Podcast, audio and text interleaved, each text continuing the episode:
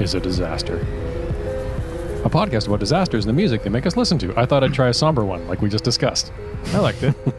Yeah, it sets a different tone, although maybe not the appropriate Variety. one for the uh, Tragedy Tuesday that I'm bringing you today. For once, it's inappropriate. Um, Yeah. Mm-hmm. uh, and uh, like I just said, you're joining us for a Tragedy Tuesday today, brought to you by me. Um, But you, before- Peter, and by I'm me- Lee. Uh, that's right. I forgot to introduce us. I'm, I'm Peter, and I'm here with my co. Well, I'm not here with my co-host Lee. Hi, I'm Lee. I'm not here with my co-host Peter. Yeah. See, I screwed everything up. I went for the somber tone, and I just Eh, you everything know. went out the window. We're you know? just winging it. That's how we do it. It's the summer. This room is super hot. I can't. I can't think. It's a good thing that I have notes. yeah, I heard that it's like 33 degrees in Ottawa. yeah, and it feels like it too.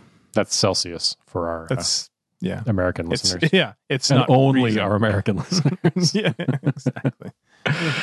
um, so anyway, like I said, Tragedy Tuesday. Before we get into that, a little bit of housekeeping. Welcome if you're new here. If you're not new here, also welcome. Welcome, one and all. If, if you're looking for like where to start listening, we recommend the beginning because I mean today, case in point, we don't make inside jokes, but I reference previous episodes, and today I reference the first episode we ever recorded. Wow. So if you there want to go. be completely in the know about everything that we talk about, start there, work your way forward, binge, enjoy it. And if you like what you hear, best thing you can do to help us out is to tell a friend to listen. The next best thing is to subscribe and leave a rating or review. Those are very helpful. Uh, you can also keep up with us on social media at This Disaster Pod on Twitter, Instagram, and Facebook, on our website, www.thisdisasterpod.com, and on our patreon.com slash This Disaster Pod, where you can become a patron, get bonus content like micro disasters every two weeks, and other good stuff. And with that, on to today's Tragedy Tuesday. take it away, Peter. I hate cardio. Oh, yeah, me too. Good. I was doing some today and literally saying I hate this. I just thought I'd like get just put that out there up front, and it'll it'll come back. Okay, that that's uh, that applies to your uh Yeah, it applies to what's Oh, okay. to come. It's not just a non sequitur. For, okay, no, I get it. I get it's a sequitur. it. it's a sequitur. Is that? Yeah, I guess that's sure. Sure, it's completely So- sec. Witter. In in 490 BC, about 60 years before plague would rock Athens. Mm, Episode one, I told you Uh-huh. right at the beginning. right off the bat. The Greeks faced off against the Persians during the first Persian invasion of Greece. Mm. Long story short, the Greeks thrashed the Persians, but the Persians were wily. Legends had it they sent a ship from the battle towards Athens in the hope of showing up, declaring Persian victory, and subjugating the Athenians and eventually all Greeks. Okay. Which is kind of it's an interesting feature of ancient warfare. Like the fog of war was pretty expansive. You know what I mean? Uh-huh. Like it's it's like in modern modern day conflicts, you can you basically have pinpoint accurate GPS and satellite imagery. There's no secrets on the battleground Right. anymore. Everything's out in the open, and Yeah, there's no like when it comes to planning things, it's like okay, I well, I, I shouldn't say that because things are always different when you're on the ground, but at least like you know pretty much exactly top down what you're getting into and the Exactly. status of any kind of conflict. you know the score before it happens. There's no Yeah, exa- send a man on a horse to deliver the message to Abraham. Exactly. Old name, But- But you know, like in, in which like when you take it- that into consideration, this Persian Hail Mary was kind of a legit strategy. so do I, do I understand this correctly? They were losing. Yeah. But they sent a ship to say, "So we won." Yeah. So bow down. Basically. I like that. I mean, what what are you gonna do? Like it's there's no there's no cameras, there's no satellites. fake news. Well, it's my word against yours. I say we won. right. I mean the, the Persians are Ah, here. it sucks. Yeah. right? If, if the Persians had lost, they wouldn't be here. They're here. You're here. Your head is still attached to your body. Who am I to argue? Exactly. but the Persians didn't count on Philippides. You never do. Always underestimating Oh, Philippides. I know. Every time. he spotted the ship and sent the 490 BC equivalent of a text message to Athens to warn them, oh, yelling. which is to say, he ran nonstop the nearly 40 kilometers or 25 miles from the battle to Athens, Oh. Okay. shedding weapons, armor, and eventually even his clothes along the way so that he could just make it to Athens. Probably shedding tears and blood and sweat as well. I would be because I hate cardio. Yeah, you did mention that. So he ran all the way to finally burst into the assembly in Athens and proclaim, We have won, before collapsing and dying. He did. Yep. Oh my god. He ran himself to death. Ah, Oh, for the greater good. There he go. That battle The battle that ultimately led to the Greeks repelling the Persians Yeah. and Philippides' death by cardio took place in Marathon. I was gonna ask about a marathon, and I'm glad I saved it. 40 kilometers, not a coincidence.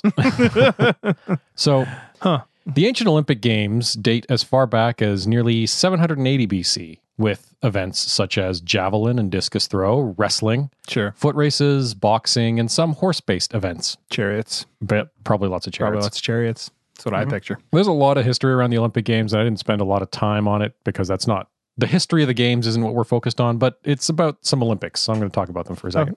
Okay, okay. The Olympics were also a religious event which involved worship of the pantheon of Greek gods, Mm, chief among them Zeus. sure. There was also ritual sacrifice, so I imagine you'd probably want to do well in your event. It's a good uh, motivator. Yeah, I imagine a lot of the running based events were probably running away from the priest with the with the dagger.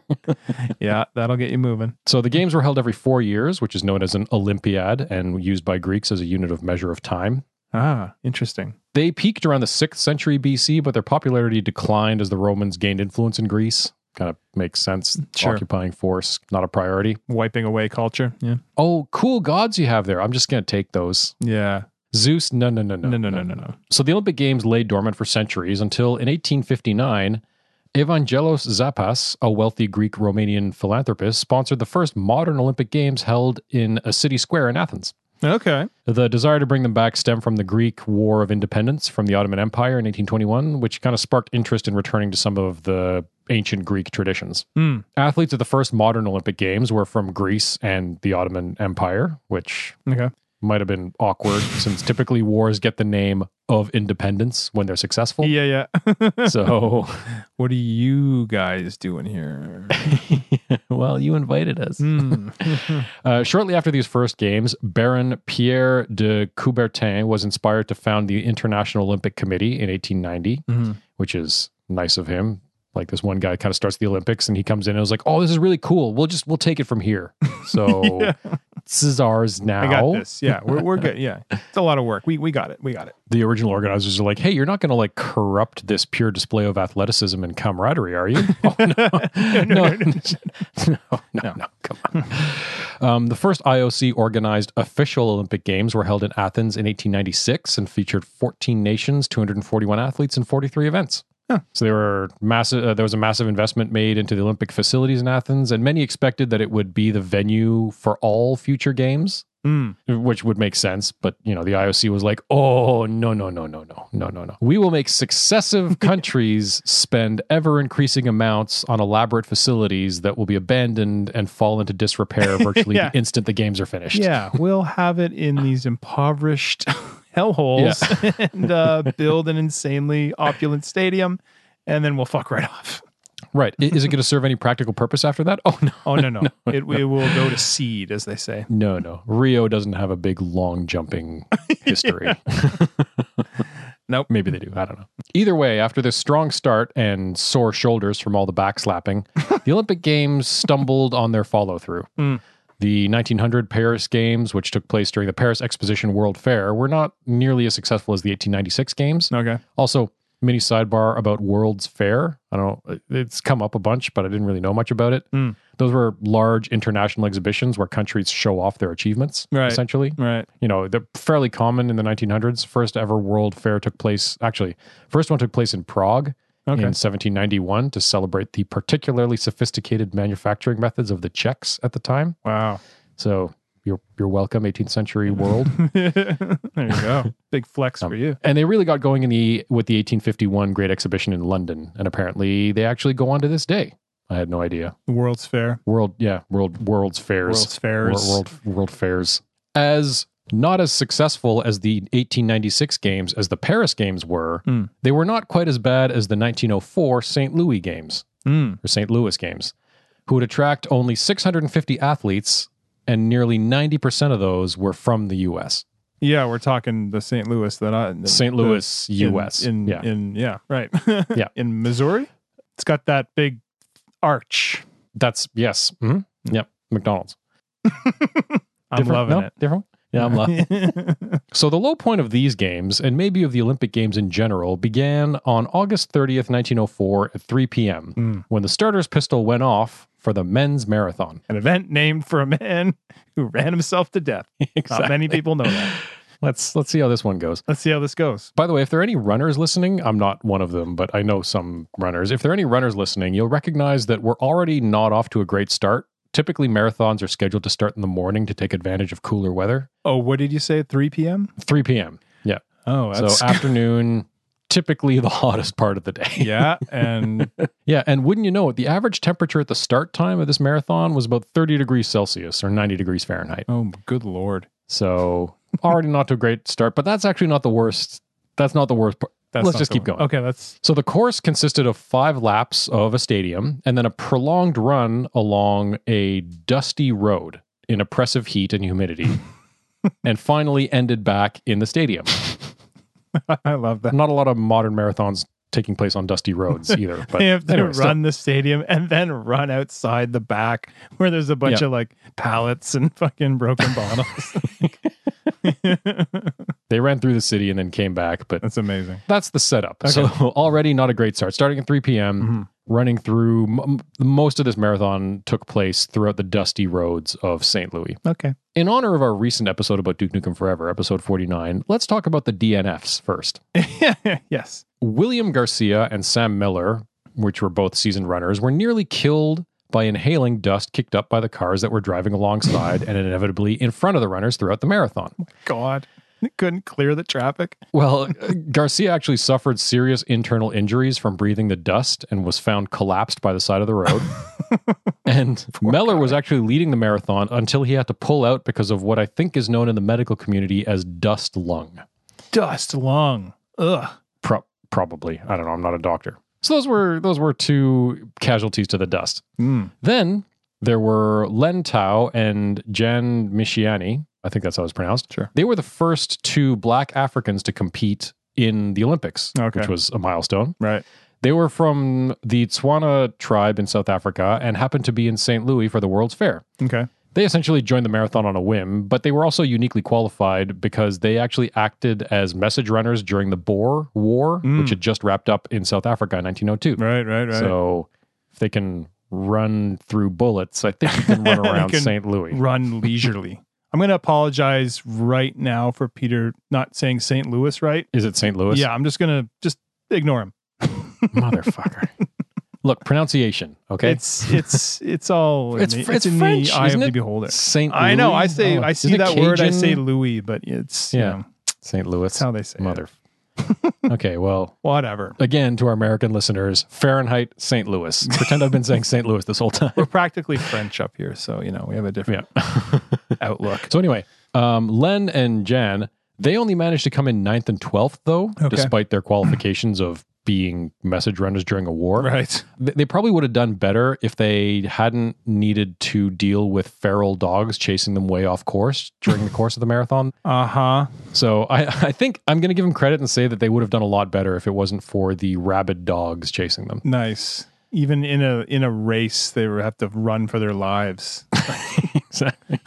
Next, there was Andrin Carvajal, a postman from Cuba who was a last minute entry into the marathon. Okay. He was dead broke from gambling, all of his money away in New Orleans. Oops. And he had just hitchhiked into St. Louis in time to enter the marathon. so essentially, this is like, I'm gonna win this marathon and pull myself out of this rut. I feel like, I feel like the bar for entry into the Olympics was a lot lower in you 1904 as well. just show up you want to run? Cool.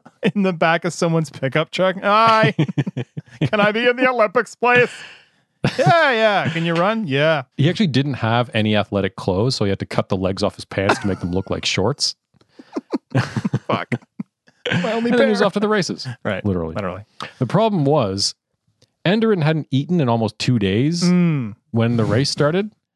So you can sympathize with him for stopping at an orchard during the race to gorge himself on apples. Oh, oh, that's not good. You can probably also understand that in his hunger, he didn't notice that most of them were rotten. Oh, And then you can definitely understand that he spent the rest of the race retching, napping, and feeling generally unwell. That is a handicap. Still, he maintained generally high spirits, talking with spectators and even managing to ultimately come in fourth, wow. which is kind of impressive in an Olympic marathon. That's kind of amazing. Basically, like you said, rolled out of the back of a pickup truck. yeah. He's just used to feeling like shit. and o- odds are, if he hadn't messed around with the apples, he probably He would have would've- set a new world record yeah. at this time. Taking the day. But enough about the runners up. Let's talk about the winner. yeah. Fred Lors. So he crossed the finish line first, got his picture taken with Alice Roosevelt, eldest daughter of then President Theodore Speak Softly and Carry a Big Stick Roosevelt, Sure, sure, sure. and was just about to put his head through the loop around the gold medal when he was called on his bullshit. Oh. Because it turns out Freddie cramped up after about 16 kilometers or 10 miles and hitched a ride back to the stadium in a car. That's But- amazing. Again, this being 1904, the car broke down with about 10 kilometers or nine miles to go. So Freddie jumped out, skipped like those 11 kilometers, and just jogged to victory. Right. I mean, I, I probably you can run faster than that car or whatever it was. But also, again, 1904, there's no iPhones. Like what n- nobody knew until like the last second when somebody was like, hey, wait a second, I Here saw that they guy in a come. car. Yeah, yeah, yeah. Oh, that was no. When he was called out about it, he admitted it immediately and got a year long ban from competing. But he actually returned to win the Boston Marathon in 1905. So it turns Wow. out he was legit. he just kind of Just why waste energy when you don't have to? So he didn't really win. The real winner was Thomas Hicks. Okay. With about 16 kilometers to go, he was way in advance of any other runner. I think he was like three kilometers, about two miles ahead of the second place runner at that point. Right. So all he wanted to do was just lie down and take a break. And Okay. at this point, he could, he could, he could afford it. He was crashing hard, but he's like leaving everyone in the well in the dust. Yeah, that's where that comes from. Hicks trainers kept prodding him to keep going, but ultimately it was a losing battle. Like he just he was petering out. Gassed, right, right, right. So Hicks trainers did what any good trainer would. Uh-huh. They fed him brandy mixed with strychnine. Mini mini sidebar about Can strychnine. we do it? In Yeah. case in case you don't know. strychnine is an extremely toxic compound generally used as a pesticide against rodents. Yeah. When it's inhaled or absorbed through your eyes or mucous membranes, it causes muscular convulsions, ultimately leading to death by suffocation. Uh huh. Uh huh. So there was a time though when strychnine in small doses was thought was thought to be beneficial due to its seemingly energizing effect by causing muscle convulsions. Okay. and that time was roughly in the early 1900s, Yeah. specifically around 1904 and the Olympic Yeah. Games in St. Louis. Specifically in the month of August. So with the strychnine short-circuiting his nervous system, Uh-huh. Hicks pressed on Uh huh. briefly Uh-huh. until the strychnine caused him to hallucinate and eventually lose control of his legs. Oh. Okay. So it wasn't such a great idea. Well, miraculously, he made it back to the stadium. But at that point, his trainers had to hold him up and carry him across the finish line while his legs spasmed uncontrollably because of the fucking rat poison he drank along the Sure, way. sure, sure, sure, sure. Laced with al- alcohol. That Hicks resorted to a brandy and strychnine cocktail was likely due, at least in part, to the fact that the organizers only provided water at the 10 kilometer or 6 mile and then at the 20 kilometer or 12 mile mark. Huh. So only two places that you could drink at all. Right. I don't know if you've seen a modern marathon, but it's like every four feet. Yeah, pretty much. it's a thing you do. You pass out water or Gatorade. Exactly. Yeah. Or or brandy with strychnine. Or brandy with strychnine just to get you mo- mo- motivated. keeps you going. Just Yeah. keeps you going, you know? It makes your limbs move. Yeah, it makes you run away from those spider bats that are chasing you. exactly. Why only two widely spaced out opportunities to drink along this dust covered road in Yes. 32 degrees Celsius Yes, heat, you might why be wondering? Indeed, yes. Well, the chief organizer of the Olympic Games claimed it was to test the theory that dehydration could improve athletic performance. That was a theory from a bar one night. I think dehydration proves exact sort of performance. We should put that to the test.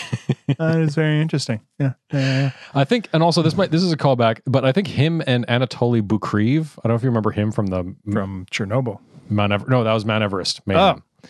There's two Anatolis. Come on, get out of here. turns out there's a few. What?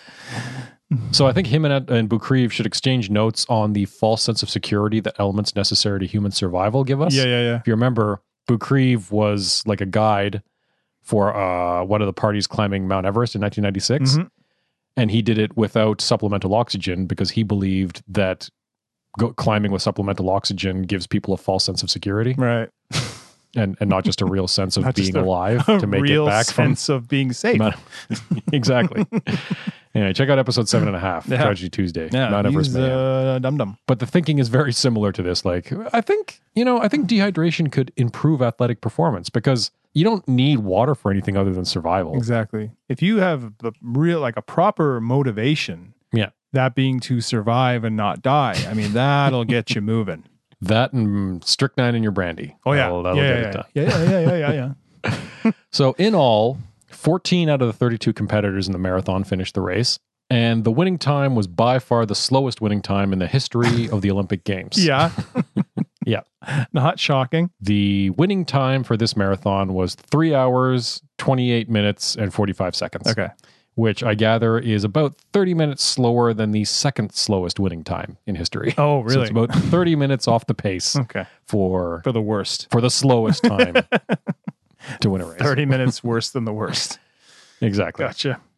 I think the guy who uh, hitched a ride had the right idea. He's like, Fuck, Oh, yeah, I'm that's- not going to go choke on dust and fuck this. No. I'm out of here. No, that's me. I'm going to get in this car Zip. and choke the other people with the dust. yeah, eat my dust, suckers. So, the moral of this story, yes.